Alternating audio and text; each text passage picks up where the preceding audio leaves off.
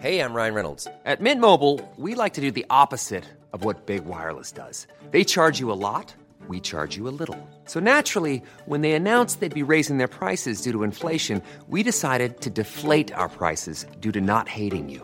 That's right. We're cutting the price of Mint Unlimited from $30 a month to just $15 a month. Give it a try at mintmobile.com slash switch. $45 upfront for three months plus taxes and fees. Promo rate for new customers for limited time. Unlimited more than 40 gigabytes per month. Slows. Full terms at mintmobile.com.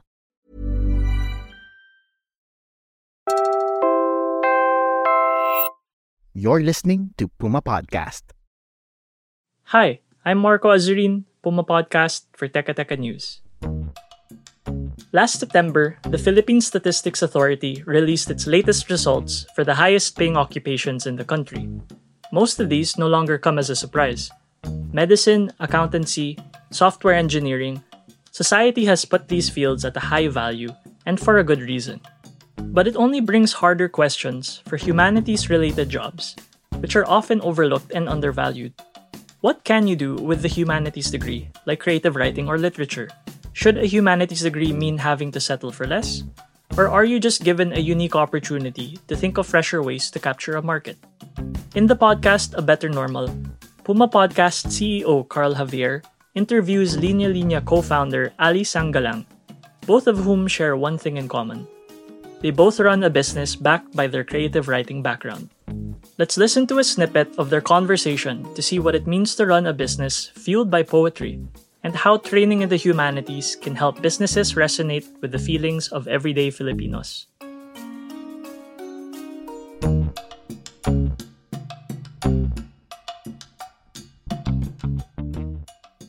Today's guest on A Better Normal is Ali Sangalang. Ali's probably best known for Linya Linya, which we all probably know as a shirt and apparel brand. He's also got the Linya Linya Show, a podcast that, as he always likes to say, gets millions and millions of listeners. In this episode, we'll discover Linya Linya is way more than these things, and it aspires to be even more. Here's my conversation with Ali. Hi guys, I'm Ali Sangalang. Um, I am the co-founder, co-owner, and the creative director of Linya Linya. We create content based on everyday Filipino experience and we turn some of them to to shirts, no. Nakukwento namin yung buhay natin dito through short catchphrases and art and yun yung way namin of communicating uh, with people and hopefully contributing to the community. Yun. So I, I met you as one of the guys running Linya Linya and as as an entrepreneur na.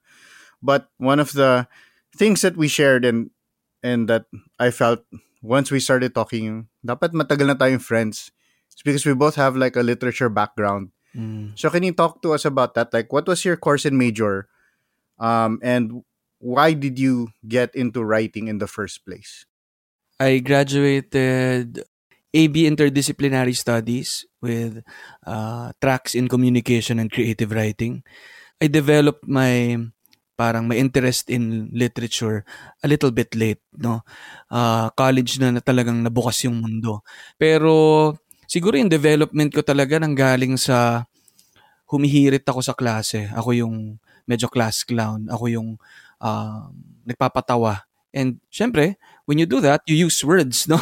you use references. Siguro dun pa lang may mga line cut na ako eh, no? Grade school, high school, parang nagkaka-award na rin ako ng ano eh, pinakamagaling na manunulat sa Filipino. Dax. so parang may knack na ako for Filipino. Hindi ko rin alam kung saan siya nanggaling. Siguro dahil yung language talaga namin sa bahay and even sa school magugulat kayo sa Ateneo, dominant ang Filipino nung time namin, no? So konti lang din yung mga English speaking nun sa totoo lang. So pagdating ng college, doon na lang ako namulat sa poetry. May mentor ako si Dr. Rafael Brion, no, isang magaling din na writer. Siya nagsabi sa akin, why don't you try? Parang kasing copywriting and advertising ang gusto ko sana. Kasi 'di ba yun, yun, yun, yun na rin yung path. Usually siguro kung magaling ka mag gumawa ng catchphrases, eh, magaling kang gumawa ng copy.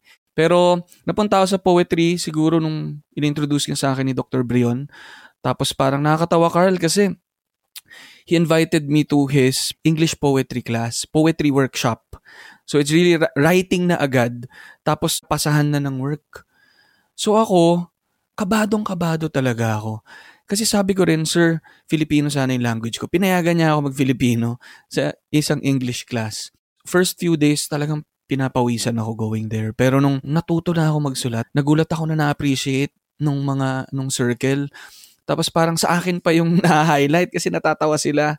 Doon na nag-build yung confidence ko nung, nung college until doon na ako nag-start mag, mas magbasa, mas mag-aral. Pumasok ako sa Heights Literary Org ng Ateneo. No, uh, doon ako na-train nung mas formal way of writing poetry and reading poetry. And yan na, nagbasa na ako ng mga Pete Lacaba, uh, Edgar Samar, di ba? Uh, kung sino-sino pang magagaling na mga Filipino poets yun. Recently, nagbigay career talk and syempre nagtuturo ako so I, I deal with students and then they think na ito yung path, ito yung course. So, engineering, so magiging engineer ako or nursing, so magiging nurse ako. And if you go to a parent and say, parang trip ko mag magtula. Like, I'm going to take a bunch of units in poetry and um, ako naman madalas ako mag-joke na as a as a person running a business, I have the most useless masters. Kasi mga iba nagpapatakbo, di ba may MBA ako. Masters in creative writing, double major, fiction and non-fiction. So, parang, um, di ba, wala siyang, quote-unquote, wala siyang sense for parents. And I wanted to go back to that idea na we, as young people, we are asked to write haiku or tutula tayo pag elementary. Parang mahalaga gumawa ng art. Mahalaga tumula pag elementary. And then as you get older, nababawasan yung courses na yon. So, I guess I I wanted to ask your perspective as someone who runs a business, uh, uses these communication skills. Uh, how do you think about how that focus on the discipline of poetry helps your work now or helped you through your career? I can totally relate then, Carl. parang saan ba tayo pupulutin with with creative writing as a course? So parang ako, mga kapatid ko rin eh, engineer, no? Parang clear yung path, ganyan. So siguro thing with poetry ay, or humanities, ay tinuturuan tayong dumanas, no? Dumanas and makita yung iba't ibang bagay. And you're able to develop yung how you parang paano mo siya lulutuin sa dibdib mo and paano mo siya ilalabas. Kasi pare-parehas naman tayo ng mundong ginagalawan, pare-parehas tayo na nakikita, pero paano mo ba siya talaga nakikita? So, yun siguro tinuturo ng poetry, yung natuturo sa iyo kung paano, pero may kalayaan ka, how you'll read it, how you'll write it, how people will read your creation, no? And siguro kung ano yung naitulong nun sa akin sa work ko, hindi ko naman pinlanong mag-business, ano? Kasi nga, wala naman akong background sa business. Until now, I, I don't consider myself as a businessman, no? Merong business, no? Pero mas nandun pa rin ako sa content creation side, no? So, ang laking-laking tulong ng poetry sa meme creation.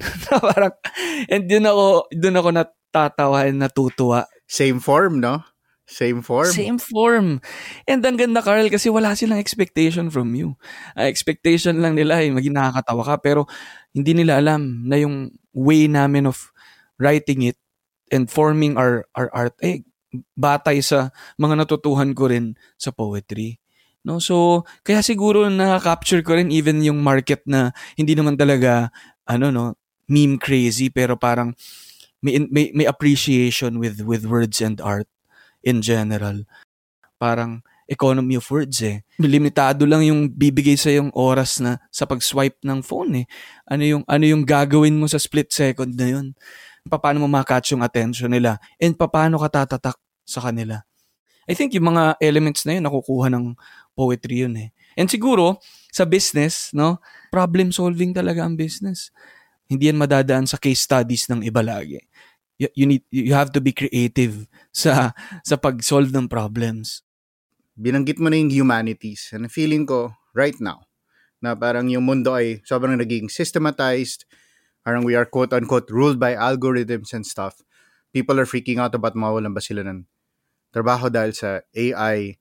And I'm wondering uh, how the how do you reflect about the role of a humanities background in everyone like when you deal with uh, people you interact with ganong kahalaga pag na- nakikita mo may humanities focus sila Hmm. Una, siguro nandun sa word na humanities yung difference, ano, human. No? At yun ang never marireplicate nitong technology na to ng mga AI na to. And ano ba yung nasa sentro ng human? No? May puso tayo. Walang puso yung mga yun. So, siguro, sa tingin ko, i-role natin as people na, na may background in humanities ay patuloy na magpakatao, no? patuloy na ipakita sa mga tao yung epekto ng pagpapakatao na hindi hindi makukuha ng teknolohiya, ng robots, no? ng AI.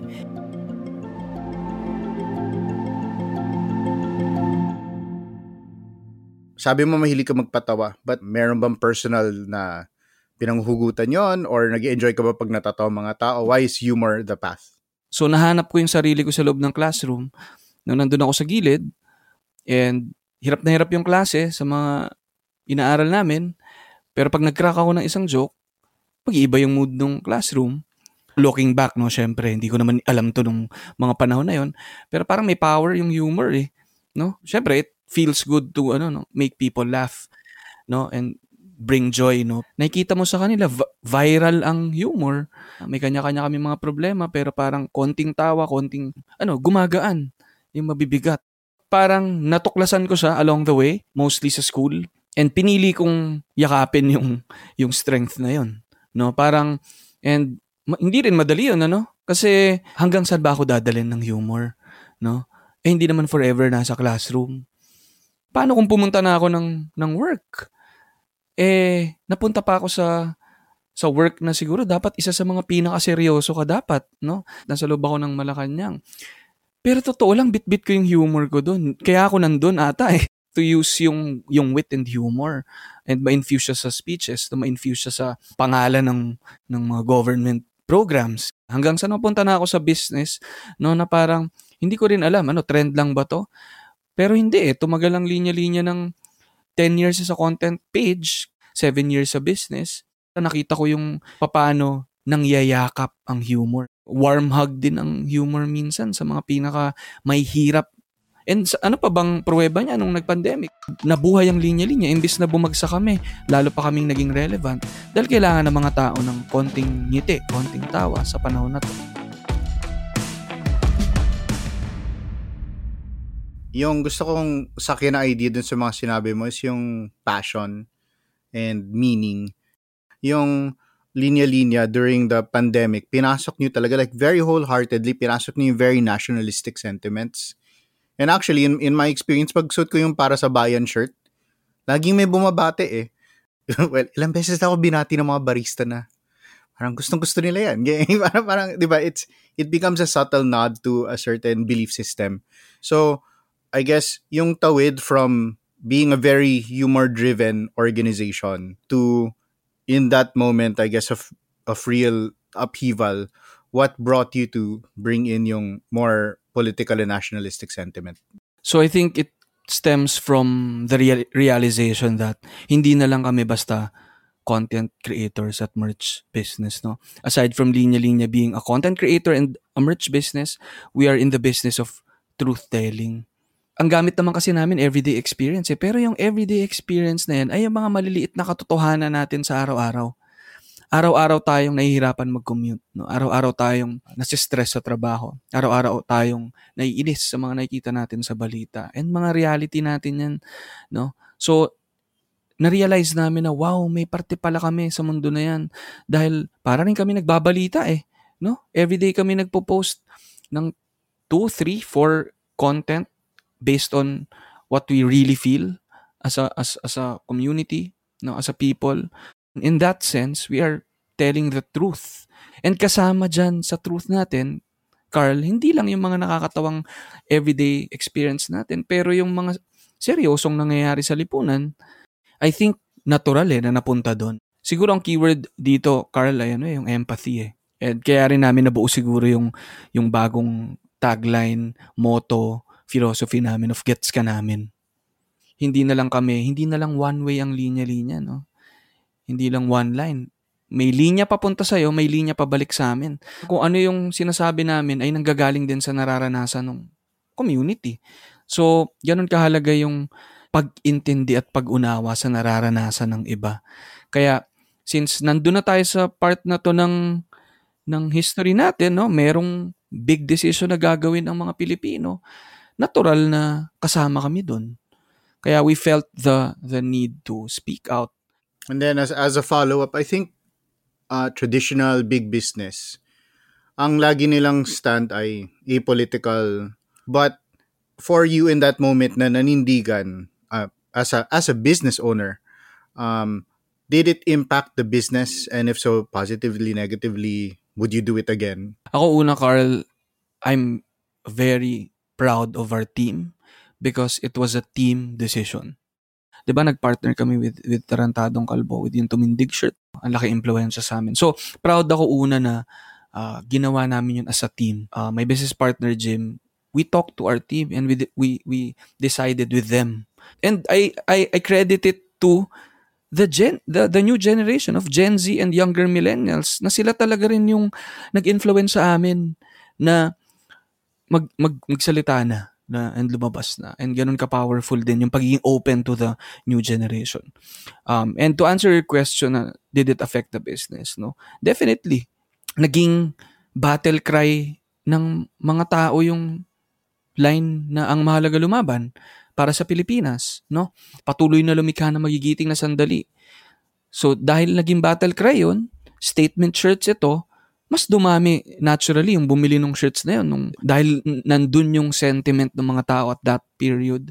That also empowered us to do our part as a member of the community to give back. So, bukod sa pagbibigay ng space to voice out our sentiments and our opinion, no?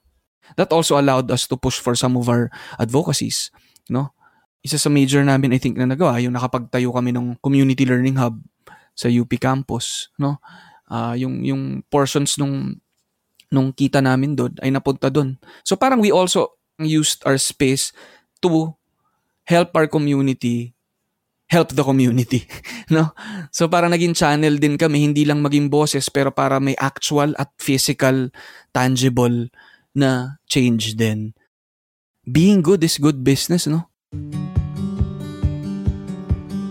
yung pagdating naman dun sa sa campaign ano and all we're all for good governance no hindi naman for a specific person pero for that advocacy no kailangan natin ng better governance uh, better normal for good governance ano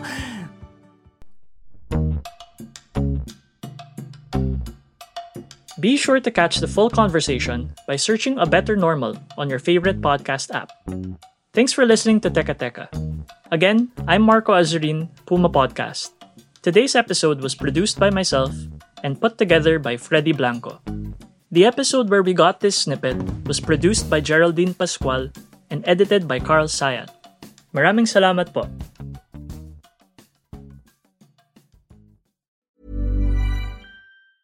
Hi, I'm Daniel, founder of Pretty Litter. Did you know cats tend to hide symptoms of sickness and pain? I learned this the hard way after losing my cat, Gingy. So I created Pretty Litter, a health monitoring litter that helps detect early signs of illness by changing colors, saving you money and potentially your cat's life. Pretty Litter is veterinarian developed, and it's the easiest way to keep tabs on your fur baby's health right at home. Go to prettylitter.com and use code ACAST for 20% off your first order and a free cat toy. Terms and conditions apply. See site for details.